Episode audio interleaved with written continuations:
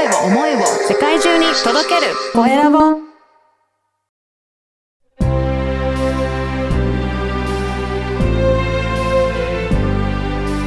経営者の志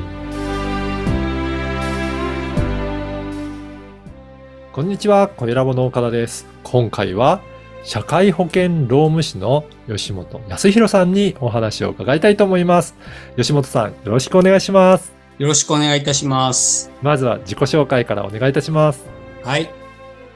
えー私、吉本康弘と申します。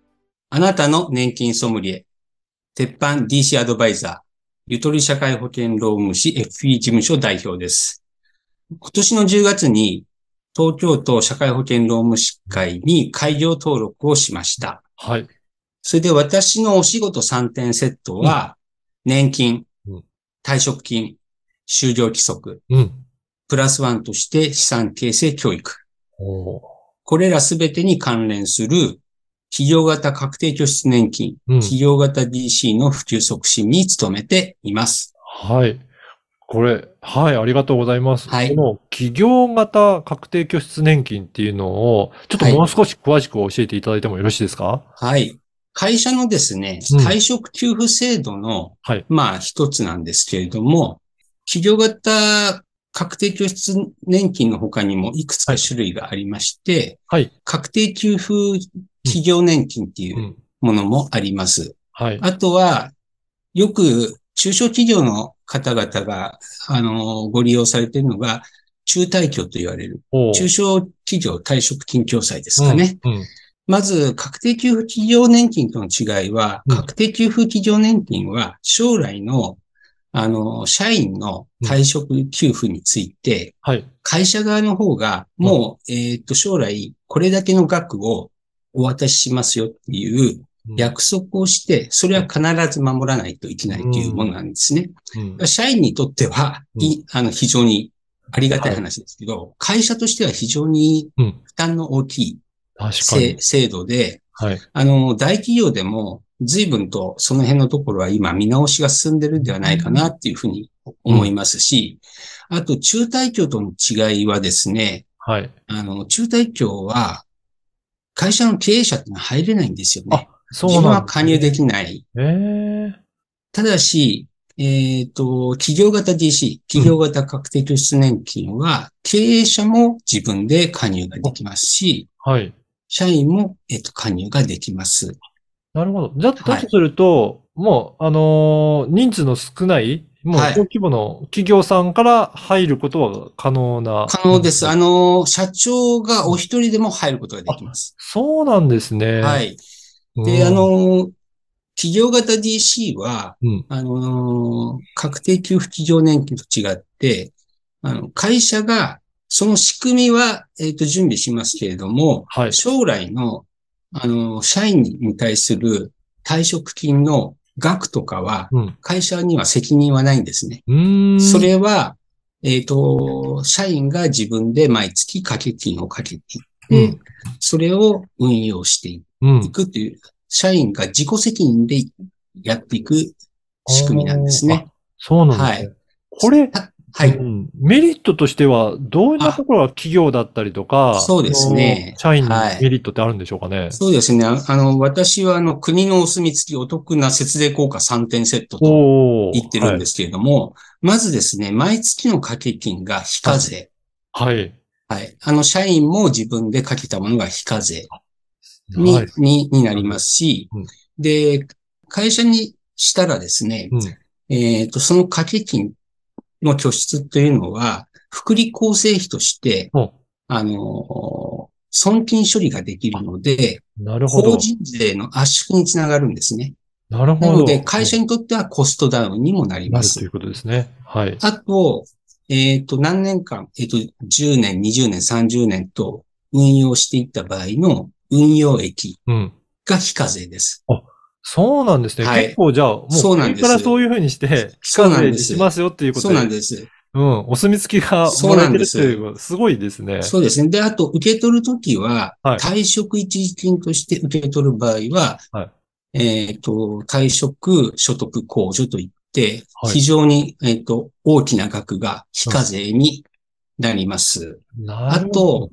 えっと、年金として60歳以後受け取る場合はうんうん、雑所得としてそれも、うんえっと、優遇税制受けられますので、うん。はい。ま、まとめるとうん、掛け金がうん、まず、えっと、毎月の掛け金が非課税。はい。で、運用益も非課税。あで、受取資産には優遇税制があって、会社にとってはコストダウンになり、かつ、こういう将来の退職給付とか年金とかうん。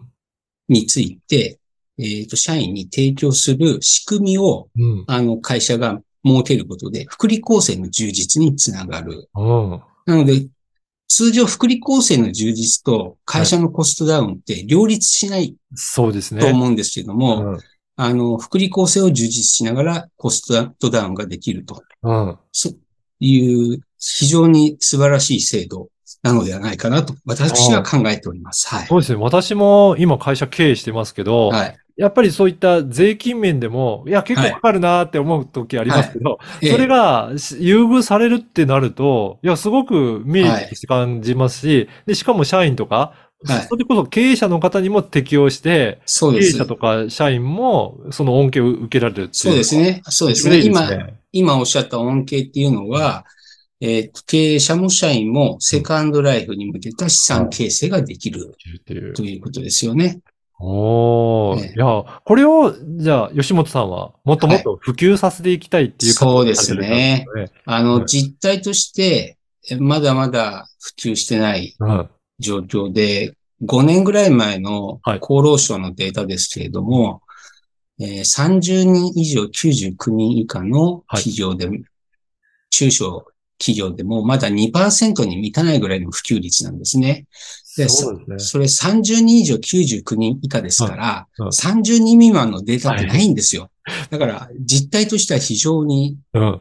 低いそういうことですよね。なのではないかなと思ってます。まあ、はい言ってしまえばほとんどやってる方いないんじゃないかっていうぐらい、そうですねまだ普及率が低いっていうことなんですね。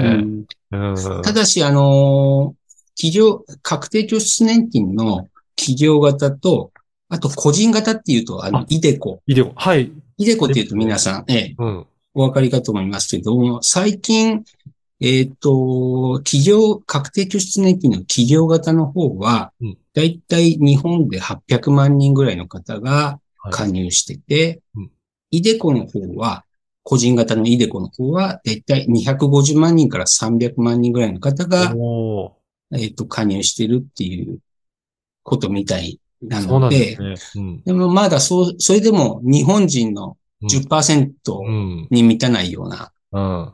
普及率ですよね。そうですね。はい。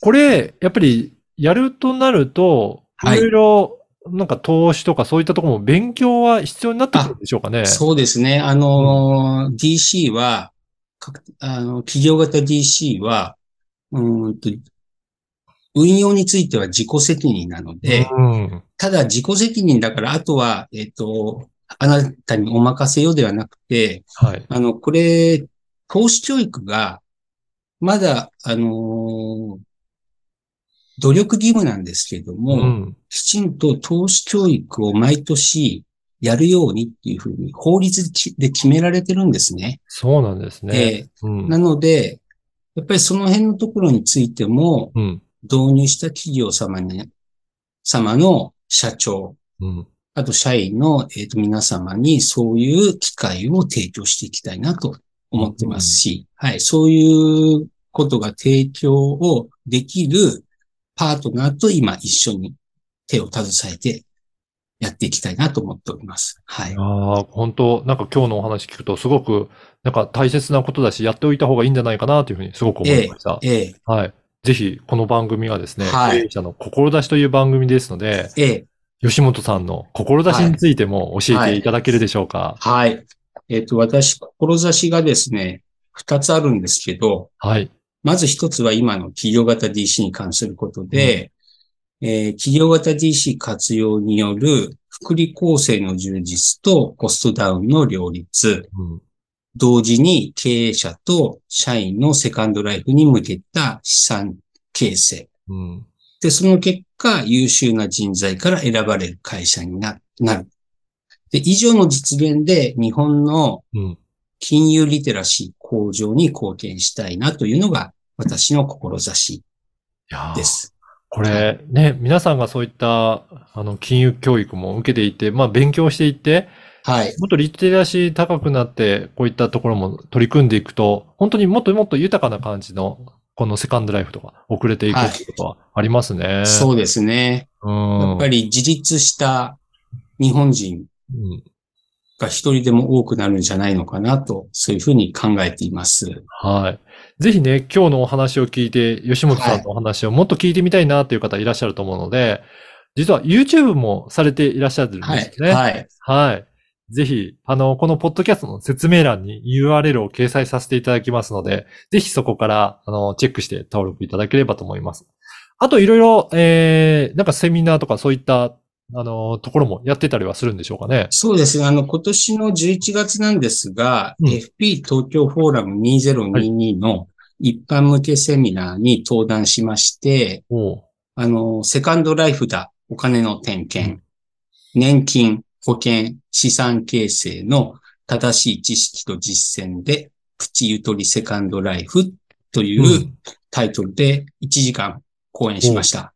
うんあ、の、こちらもおかげさまで非常に、あの、ご好評いただきましたので、講演するだけで、1回の講演で終わらすのはちょっともったいないなっうん。て思いましたので、今こちらも YouTube に投稿するように、はい。あの5シリーズぐらいに分けてはい。と投稿しようかなと思ってます。はいい。やー、楽しみですので、ええぜひ、はい。はい、はい YouTube もチェックいただければと思います。ぜひぜひ。